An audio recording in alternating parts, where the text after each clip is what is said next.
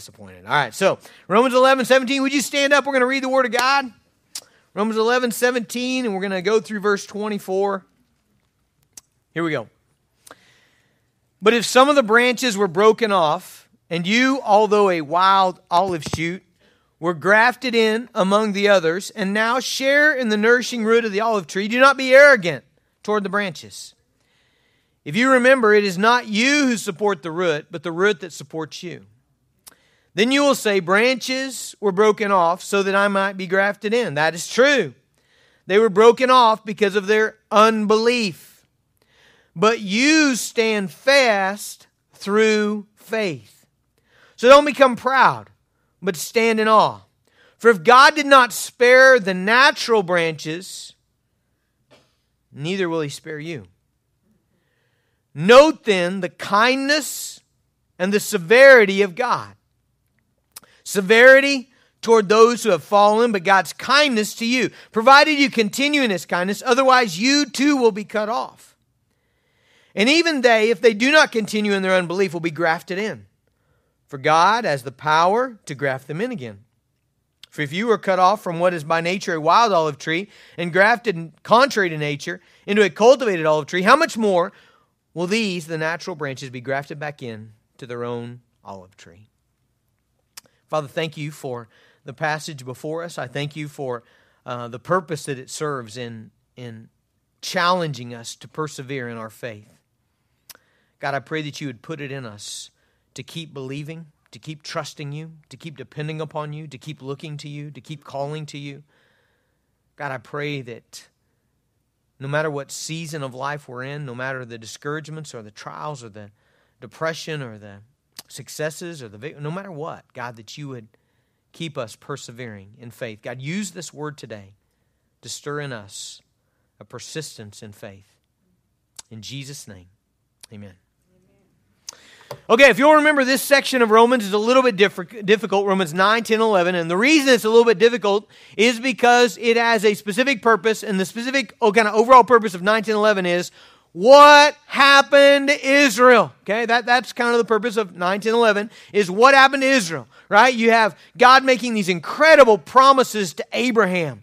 You know, promises that through you, all the nations are going to be, through your family, through, through the, the family of Abraham came the word of God, came the prophets, came the nation of Israel, came the Messiah, Jesus Christ, right? All of that came through Israel. And now Paul is asking the question why then did so many of the Jews, so many of the Israelites, miss Jesus? Why did they miss their Messiah? You know why? Why did they continue to try to be righteous with God by their own good works and their own good deeds and their own religion and their own family connection and the fact that they were Israelites and the fact that they were their family was the nation of Israel? Why why did they trust in that and not the Messiah? And then even a bigger question: at the same time that that is happening, as Paul is writing this, all kinds of pagans. Okay, Paul refers to them as Gentiles. Okay, so I want you to think in your mind, a Gentile is just somebody, someone who's not a Jew, but to them, a Gentile was somebody who had no religious connection, no no morality.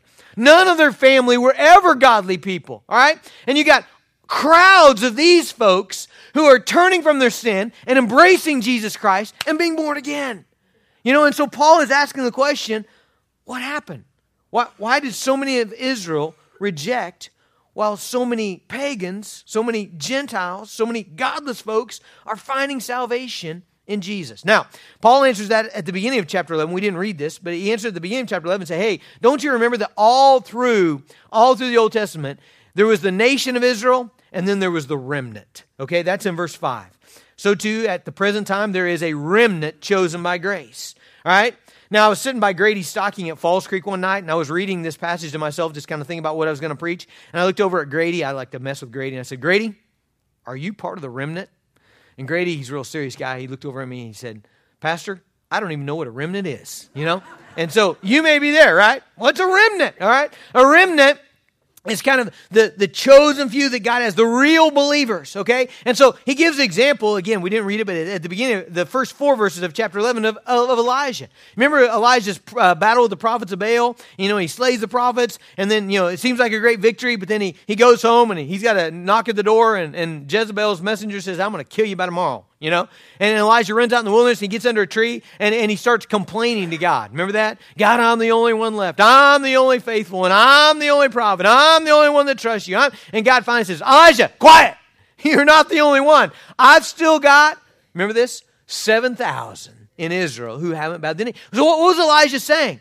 Uh, or what was God saying to Elijah? He was saying, look, even though you got all these Israelites who are connected to me by their family, who are connected to me by their religiousness, who are connected to me by their, their country, and I've got, I've got this group here that's connected to me by faith. All right, that's the remnant. All right, and so that that's what Paul is talking about here in chapter eleven. Now you're going to ask, okay, what is all this tree stuff? Right? Did that did that lose you? You know, the breaking off branches, grafting in olive tree. You're like, what? We got an agricultural lesson here today. Okay, so here's the illustration Paul is using. Okay, first of all, he, the tree represents Israel. It represents the promises of Abraham. Right? So you got God telling Abraham, way, way, way, long time ago, through your family, through your sons, through your children, through your descendants, is going to come the law of God, the prophets of God, the people of God, you know, the Messiah, right? So you got this tree, this root, okay, this Old Testament root of all the promises, all the revelation of God, all right? And you got some branches being broken off, okay? Those are the branches that are not truly connected vitally to the vine. We got a tree right out here, the Lincoln campus. You'll notice, and maybe somebody would like to do something about this. I don't know what to do, but you'll notice there's a bunch of dead branches on it. I don't know if you noticed that. Like, there's there's some branches that are green with leaves. There's other branches that are just dead. Now, those branches are connected to the tree, but not vitally. Does that make sense? There's no life going through them. All right? And so so Paul's picture first of all is of these Israelites who are who are connected to God by their family, by their tradition, by their morality. By the way, there's people like this in the church. Did you know that? People that are connected to the church by family, by tradition, by morality but they're not true believers. They don't truly believe. So you got branches being broken off. At the same time, you got branches being grafted in. I've never done this, but after watching a YouTube video on it, I just want to try it almost. It looks so cool, all right? So, what you do is so let's say you got an olive tree that you've cultivated. It's a, it's a good olive tree, but you want to you want to change the fruit on it a little bit, change the taste of the fruit, get a, get a different tasting fruit. You might go to a wild olive tree, an olive tree that's growing wild out in the pasture, and you might cut off a branch, a living branch, okay? And then you would whittle it down, okay? So the, the bark is exposed, and you would make a slit in that tree. And you would insert that branch into that slit of that tree. And you know what would happen? The tree would absorb the branch and it would become part of the tree. All right, so Paul's picture is that's what's happened with the Gentiles. That's what happens with, with these, these wild pagans, us, okay? We, you know, we, we no, no religious, no promise, and God has taken that and inserted us into this great tree of God, and we have become part of God's people. All right, so that's the picture. All right, we all good with context? Okay, good. All right, so here's what I want us to focus on. Verse 20. Paul says that is true. They were broken off. So some folks were broken off because of their unbelief. Now we need to pause right here. All right. Why was Israel broken off? Because of their unbelief. We learned this back in chapter 9. And back in chapter 9, verse 30, um, Paul said, What should we say then? The Gentiles who did not pursue righteousness have attained it. That is a righteousness that is by faith. Okay. But Israel, verse 31, who pursued a law that would lead to righteousness did not succeed in reaching the law. Why? Because they did not pursue it by faith. Why was Israel broken off? Because why were why were the some Israelites broken off? Because they did not believe. Anyone who perishes is because of unbelief. Anybody who's in hell is because they did not believe. Okay, they were broken off because of unbelief. I think Paul gets this image from Jesus in John 15. So in John 15, here's what Jesus says about himself. Verse 5. He says, I'm the vine, you're the branches. Whoever abides in me and I in him, Okay? So whoever lives in me and I live in them, guess what? It's going to bear much fruit. For apart from me, you're going to do nothing. Okay? So my life's going to come through you. You're going to be changed. You're going to be transformed. You're going to bear fruit. Look at verse 6, though. If anyone does not abide in me, He's thrown away like a branch and withers, and the branches are gathered together and thrown in the fire and burned. Okay? The branches that are not vitally connected to the vine. In other words, if you're associated with the people of God because your great grandmother started the church and, you know, your grandpa was an usher and you, you know, came and you, uh, you know, whatever, right? You're, you're connected by your family, by tradition, or you're just a good guy, right? you you go to church because you're a good guy and good people go to church. Okay? If that's your connection to God, you will be broken off. You'll be broken off. You don't have a vital connection to Jesus Christ. The only means of salvation is faith in Jesus Christ. So look at verse 20.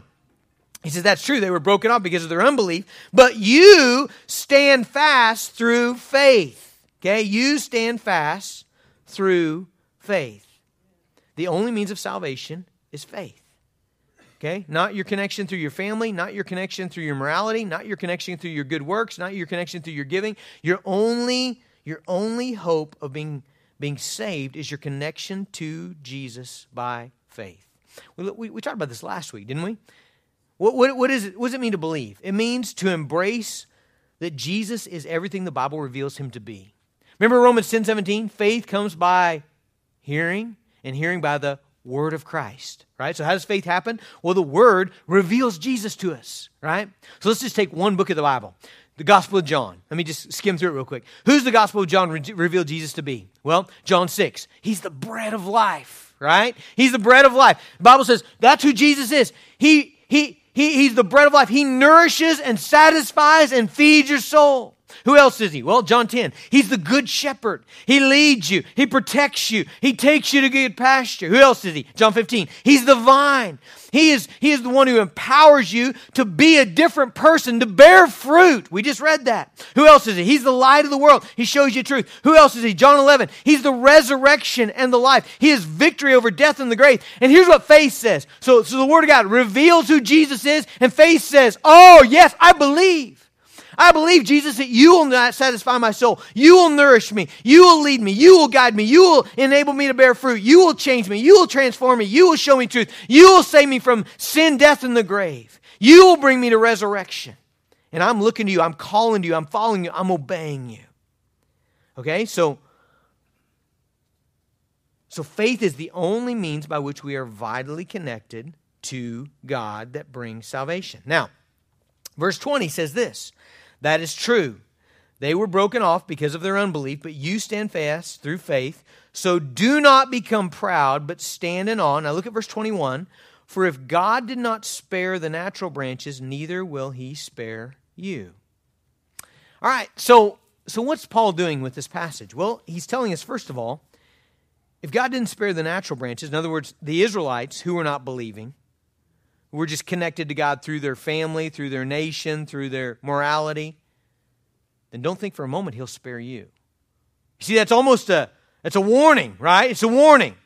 If God didn't spare the Israelites, he won't spare you. Right? If he if he if he didn't keep them from his wrath because they were unbelieving, he won't keep you. Okay, so there's this warning about unbelief. There's this warning about making sure you persevere. There's several several perseverant verses here. Here's one I want you to look at, verse 22. Note then the kindness and severity of God, severity toward those who have fallen, but God's kindness to you, provided you continue. You see that word continue? That means you keep going. That means you keep believing. You keep believing. So if you're a believer here today, here's what Paul is telling you. If you're a believer here today and you're trusting Christ and you're embracing Christ and you're depending on Christ, then you ought to be doing that a year from now. In fact, you ought to be growing in that a year from now. And you ought to be doing that 10 years from now. And you ought to be growing in that in 10 years from now. In other words, you got to stay believing. If not, you will be cut off. That's what verse 22 says. Otherwise, so it says, provided you continue in kindness, otherwise you too will be cut off. All right, we need to stop right here and we need to make sure that we are clear about what he means by being cut off. Okay? So, does he mean that there are people in this room today who are dwelt by the Spirit of God? They've embraced Christ as their king. God has saved them. God has taken away their sins. He's put his righteousness, Jesus' righteousness, in their, in their account, and they have the, the hope of heaven and the inheritance of heaven right now. But in a year from now, they're going to go through some trial, or they're going to get distracted, or they're going to have a friendship in their life that leads them away, and they stop believing and God will come down and He will take His righteousness out of them. He will pull His Holy Spirit out of them. He will go get their sin and put it back in them, and He will take away their inheritance, and they will be lost and under the wrath of God. Is that what He's talking about? I do not believe so. Why do I not believe so? Because of what else we read in the Word of God. So, in Romans chapter 8, a chapter we spent a bunch of time in, do you remember some verses like these? Verse 30 Those whom He predestined, He also called. Those whom He called, He also justified and those whom he justified, he glorified. All right? You see what that verse is saying? Everybody who calls, he justifies. Whoever he justifies, he glorifies. And then, as if we wouldn't get it, Paul goes ahead and spends the rest of chapter 8 saying there is absolutely nothing that can separate a true believer from God. All right, let me read you some of those verses. Verse um, 35 Who shall separate us from the love of Christ? How about tribulation? Nope. Distress? Nope. Persecution? Nope. Famine? Nope. Nakedness? Nope. Danger? Nope. Sword. He goes on, verse 37 And all these things we're more than conquerors to him who loved us. For I am sure that neither, and then there's another list death, nor life, or angels, or rulers, things present, things to come, powers, height, depth, anything else in all creation will be able to separate us from the love of God in Christ Jesus our Lord. I think an even better passage is John chapter 10, an even clearer one. John chapter 10. I was reading this with a student this week at Falls Creek. John 10 27 says, My sheep hear my voice, and I know them, and they follow me. And then he says, I give them what? Eternal life. Eternal life. He doesn't say, I give them possible life. No, he says eternal life. So if you're a believer here today, God has given you eternal life. Now, what does eternal life mean? That means you're going to live eternally, right? So if something happens that that gets taken away and you die and you perish and you don't live eternally, what happened here? You see, God gives them eternal life. You saying, Well, I'm not convinced. Well, let's keep reading. Okay? And they will never perish. Now, when Jesus says, I give them eternal life, and then he says, they will never perish. What does never perish mean? Never perish means you're going to never perish. And then he goes even further, and no one will snatch them out of my hand. Now, the student I was talking with at Falls Creek, smart kid, here was their question. Okay, so some people are going to say, well, if that's true, if I'm a believer and I'm never going to perish and I've got eternal life, then man, I can just relax. I can kick back. I don't, I don't need to keep believing. I don't need to keep seeking God. I can just live selfishly. I can live for myself. I said, oh, whoa, whoa, whoa, whoa. Let's back up and read this again. Verse 27. My sheep hear my voice, and I know them, and they follow me. See, not all sheep are God's sheep, right? So who does this apply to that he gives them eternal life and they will never perish and no one will snatch them out of, out of his hand? Those that are his sheep. How do you know you're his sheep? You hear his voice and you respond. You follow him, right? Okay, so by looking at these passages, here's what, here's what we're saying.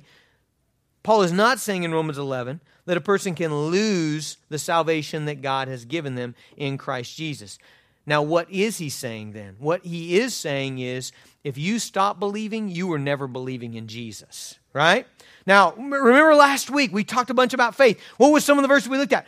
James 2:17. Faith by itself, if it does not have works, is dead faith. It's dead faith. It's not real faith. It's not saving faith. Okay? James 2:19. You believe that God is one. Great, you do well. Even the demons believe and shudder. A, a faith that just acknowledges something facts about God is not saving faith. It's demonic faith. All right? And so here's what, here's what Paul is saying in Romans 11. If, if you are, if you stop believing, if you fall away, if you cease to believe, you'll be broken off. Why? Because you were not trusting in Jesus. Okay? Now you were probably trusting in something, but it wasn't Jesus. You were probably trusting in your own religiousness. You were probably trusting in your own morality. You were probably trusting in that you're a great guy and everybody says so. You were probably trusting in that you've got better works than your neighbor or your brother or your friend. You were trusting in your comparison to others. You were trusting in that you went to Falls Creek 100 years ago and had an experience and walked down forward. And now anytime you think about your salvation, you say, you know what? I remember I walked forward. I talked to that guy. He told me I was saved. What are you trusting in? The fact that you got up out of your chair and you walked down front and you talked to a guy and they said you're saved. You're not trusting in Jesus. And so Paul is, is saying, you, the only way to, to be saved from the wrath of God is by faith in Jesus Christ alone. First John helps us out here. 1 John 2.19 says, They went out from us. Who's they? Again, folks who were connected to the people of God, right? But what, how were they connected? Family, morality, good works, service, right? They were connected to us, okay? They went out from us, but they were not of us. How do you know, John? For if they had been of us, they would have, everybody together, they would have continued. You see that word? They would have continued.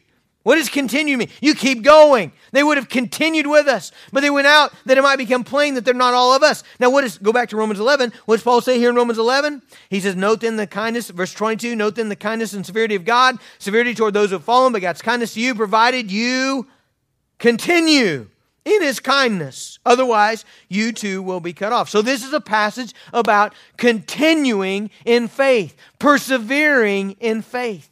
Folks, if you follow him for a season, but eventually you get bored with Jesus and you get distracted by the things of this world and you start hoping in other things and you start looking to other things, you never were connected. Okay? If you had a season when you were excited about God and you were revved up about Jesus and faith, but then things got tough and your business took off and your hopes gradually shifted elsewhere, you never were connected to Christ by faith.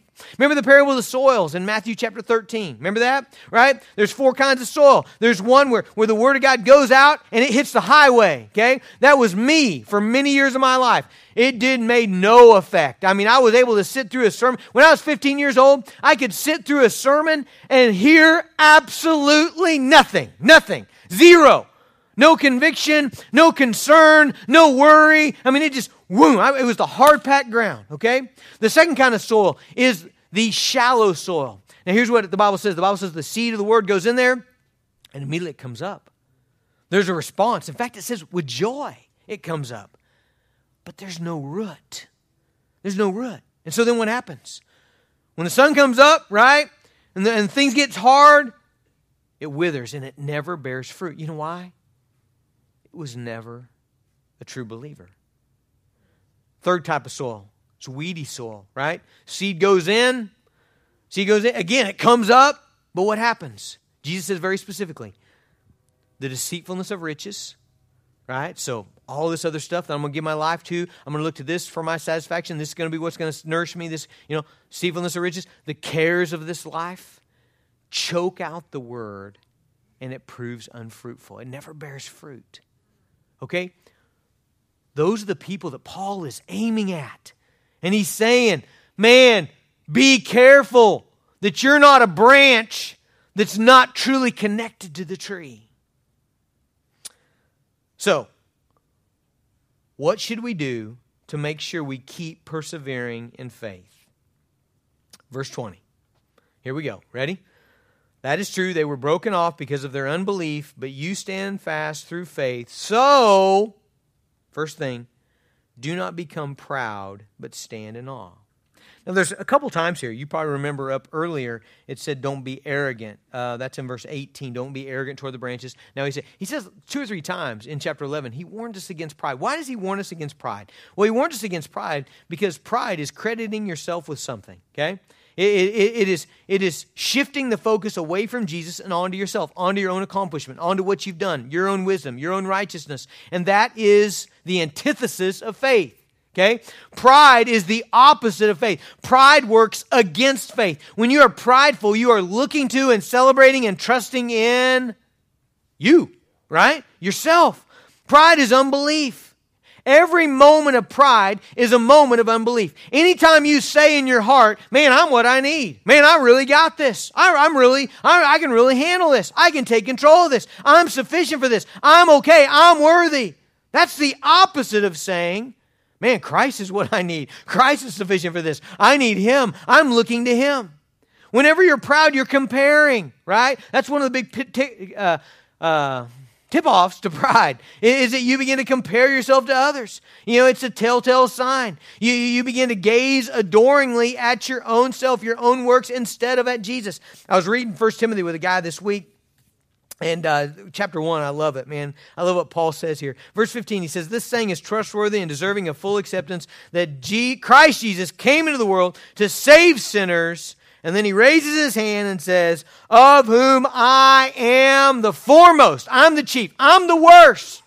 Okay? The reason I love that is because at least once a week I hear somebody that I invite to church tell me, Well, I'd come, but man, the building would fall down, you know? I mean, I'm such a bad sinner. I always want to tell people, Listen, you know, at best, you're number two, okay? Because Paul is the worst, all right? So, I mean, the highest you can get is two, and Paul is okay in church. In fact, he was part of founding the church, all right? So I think you'll be all right.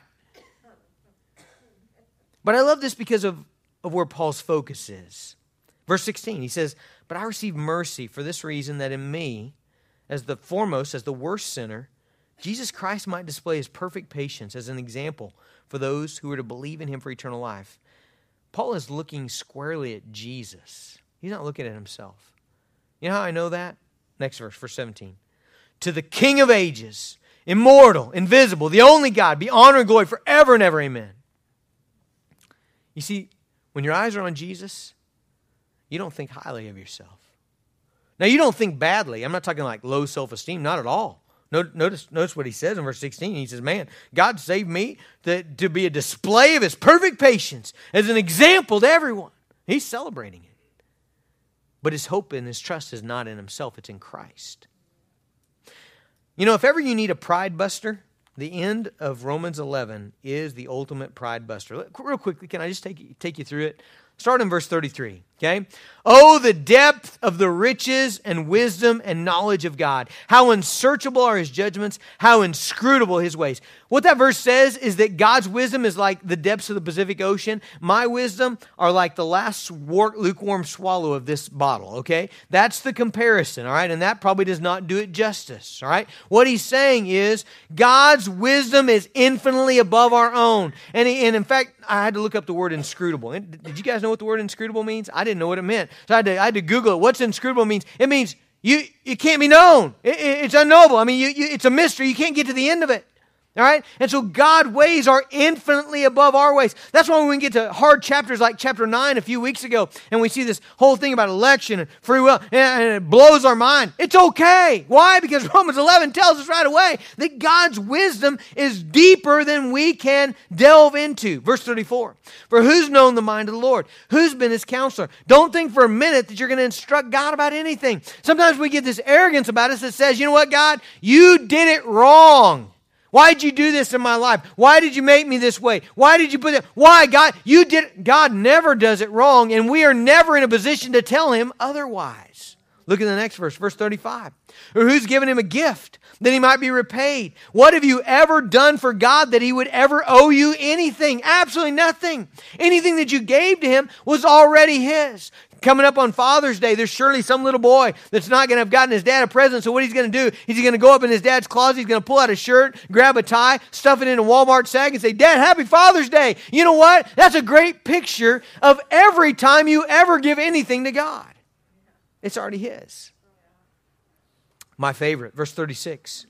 For from Him and through Him and to Him are all things to him be glory forever and ever. What is that saying? That is saying that from God, God is the creator of the universe, he's the originator of the universe. Through him, he's the sustainer of the universe. Everything continues to exist right now because God is saying it can. He is sustaining it at this moment. If he lets go, it all flies apart. And finally, it is all to him. It is all for his glory. And Paul erupts saying, To him be the glory forever and ever. Okay, at the end of that, if you believed any of that, you ought not have any pride. You ought not have one bit of, man, I am something and I got here on my own. Because you did not.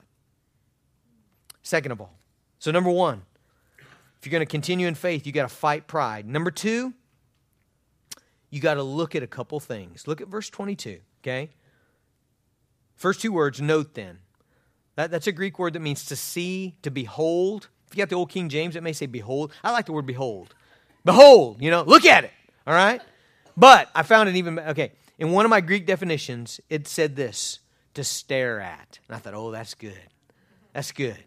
All right, so verse 22 is telling us if we're going to keep believing, all right, if Jason Dirks is going to keep trusting, keep depending Christ, keep believing through decades and, and, and years of, of, of struggle and trial and hardship and whatever's to come, if I'm going to keep believing, then I, I need to look at a couple things. Okay? I need to stare at a couple things. Number one, he says, first, stare at the kindness of God. Okay, I'm going to take you back a couple chapters into Romans chapter 2, verse 4. Notice what this says. It says, Do you presume on the riches of his kindness and forbearance and patience, not knowing that God's kindness is meant to lead you to repentance? All right? So there's a principle here. The more you look at God's kindness, the more you want to repent. Okay? The more that you see his goodness in the gospel, the more that you want to be done with sin and you want, you want to be with God. All right? That's a principle. And so what, what the Bible's telling you here is you need to look at, you need to stare at his kindness. And it's everywhere in the scriptures.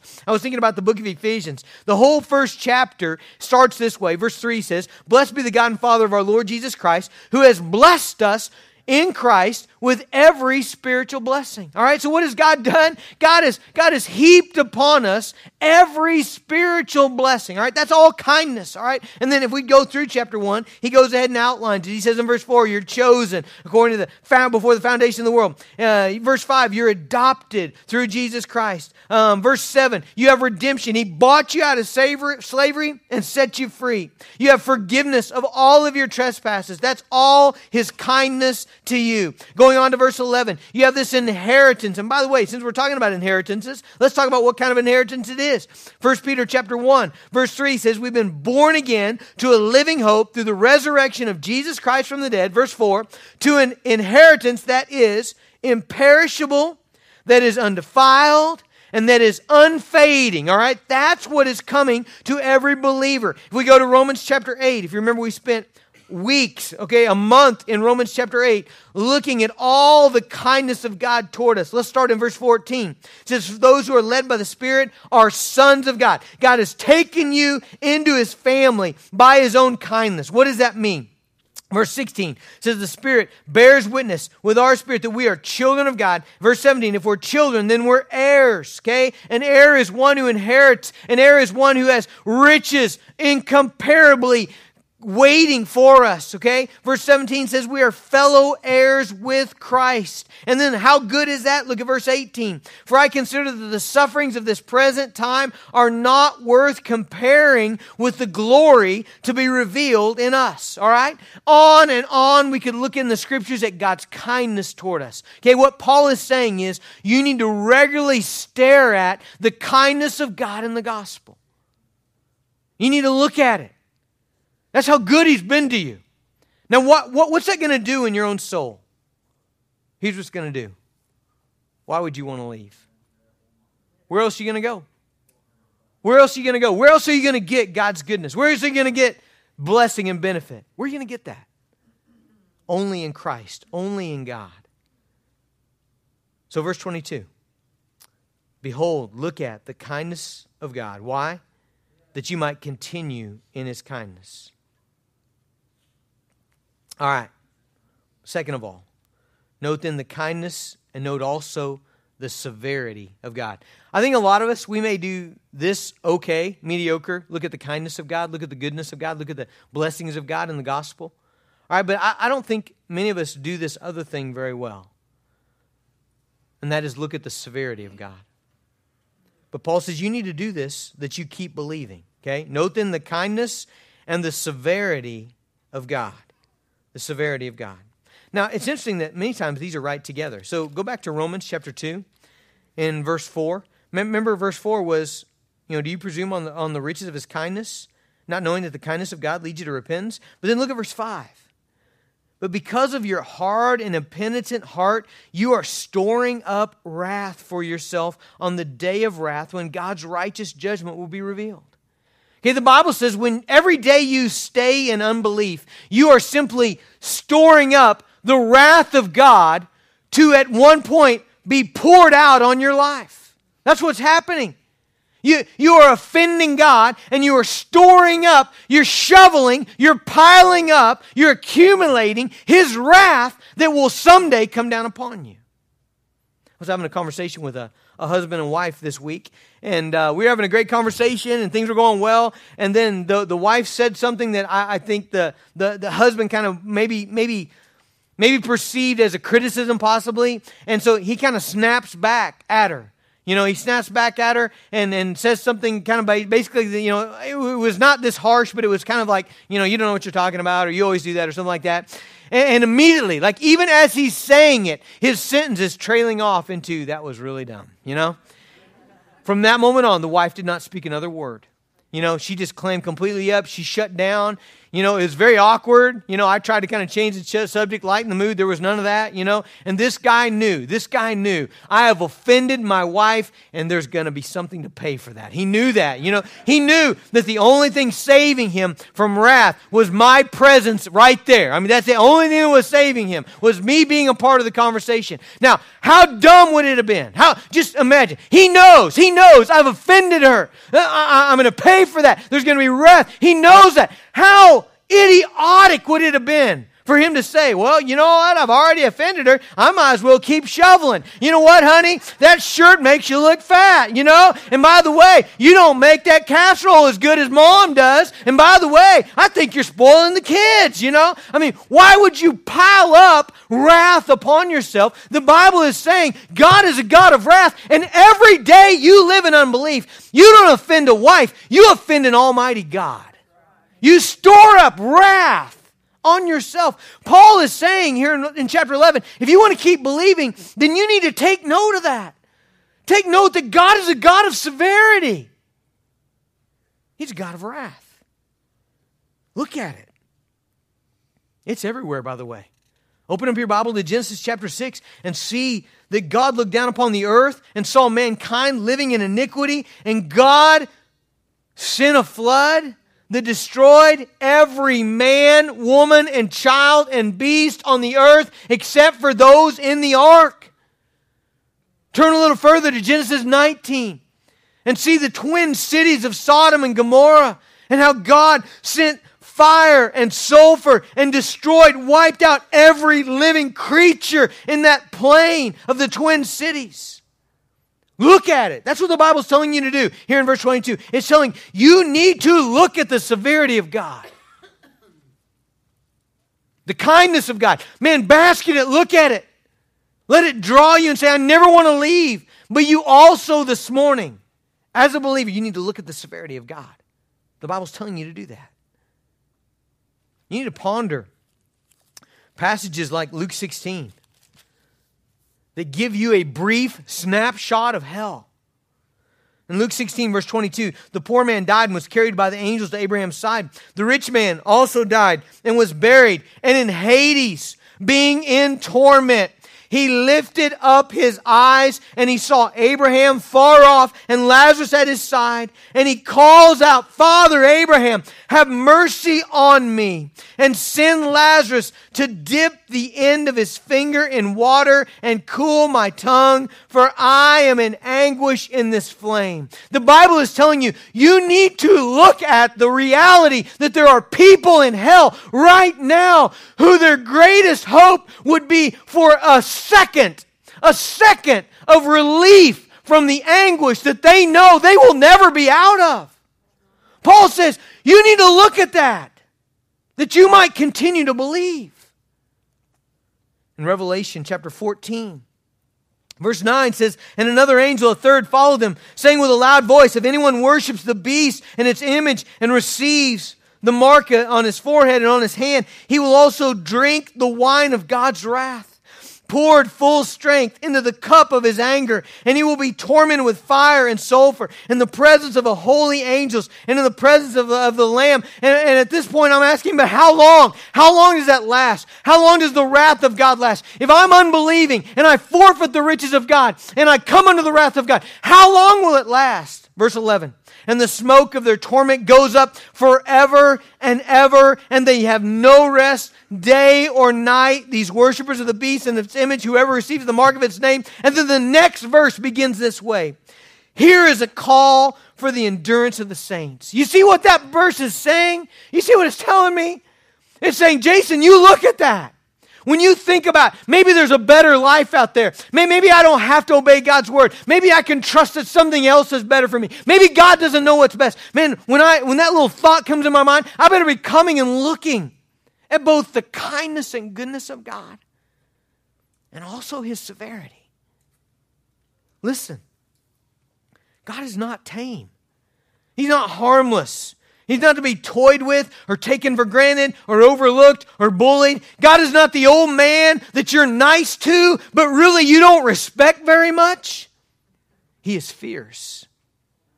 You can't hide from him. You can't escape his wrath. You can't bargain or talk your way out of hell. You can't bear under his wrath. You can't get used to it. You can't work it off. His wrath will not get better. It will not subside. It will not wear out. There is no hope in hell. There is no bright side. There are not people in hell right now who are saying, well, you know what? We were unbelieving. But on the bright side, there is no bright side. There is no making the most of it.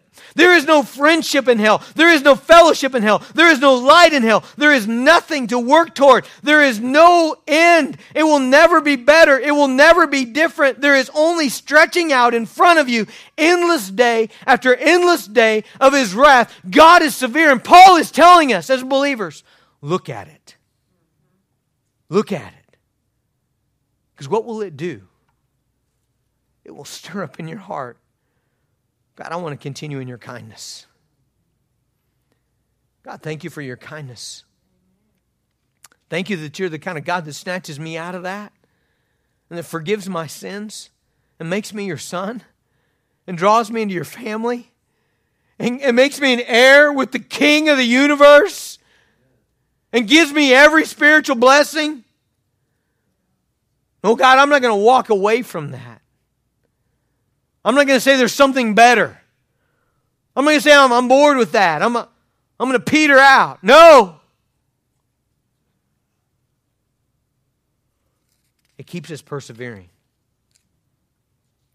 One of the big dangers in looking at the severity of hell is that, and this is an American thing. Actually, I don't see this in other countries like I see it in America. Is looking at it and saying, you know, I just don't think that God would do that. I just don't think God's that way. By the way, what's your evidence? Me. I am my evidence. I'm telling you that. I, I can't get over how widespread that is. Who, and again, that's pride, isn't it? I mean, man, you need to read verse 33 through 36. You know, who's known the mind of the Lord? Who's his counselor? You know, who, you going to give God? You to tell God, actually, God, you're wrong about that? Your word is wrong. I'm right. Folks, look at both the kindness and the severity of God. That makes you want to persevere. Don't have a puppet Jesus. Don't have a Jesus that you you control and he says whatever you say. And look to the real Jesus. The Jesus who rose from the dead. The Jesus who took your sin upon himself and died in your place and rose again and extends his grace for a time today that you might be in his kindness. Look at him. Look at him. I want you to finish. More than anything in the world, I want to finish. I, want to believe to the end. I don't know what my life will have in store, but I want to believe. More than anything, I want my kids to believe, and I want them to believe to the end. I want them to finish. And Paul is saying, You want to finish, don't be proud. Don't for a second take your eyes off of Jesus and put them on yourself. You want to finish? Then you take a hard stare often at the kindness of God, the goodness of the gospel. If you want to finish, you look deeply at the severity of God and the horribleness of sin. By the way, I forgot to say this in other services. I can't believe it. You know, you know where we see the kindness and severity of God the most clearly?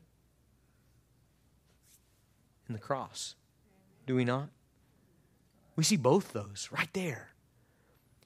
We see that God is the kind of God who would send his own son to take our penalty that in kindness he might save his enemies. God is also the kind of God who would crush sin in crushing Jesus. In him bearing the weight of your iniquity. in the Father turning away while the Son bore your sin, both the kindness and severity of God in the cross. Let's pray. God, I pray that you would keep us in faith. God, I, I pray that we might look deeply at the riches of the grace in the gospel. God, I pray that we might look deeply at the, the horrible punishment of sin that's coming. And Father, that those things would stir up in us a great faith, a great treasuring Christ and believing Christ and embracing Christ and depending upon and leaning on and calling to our great King. Father, do that in us. In Jesus' name, amen.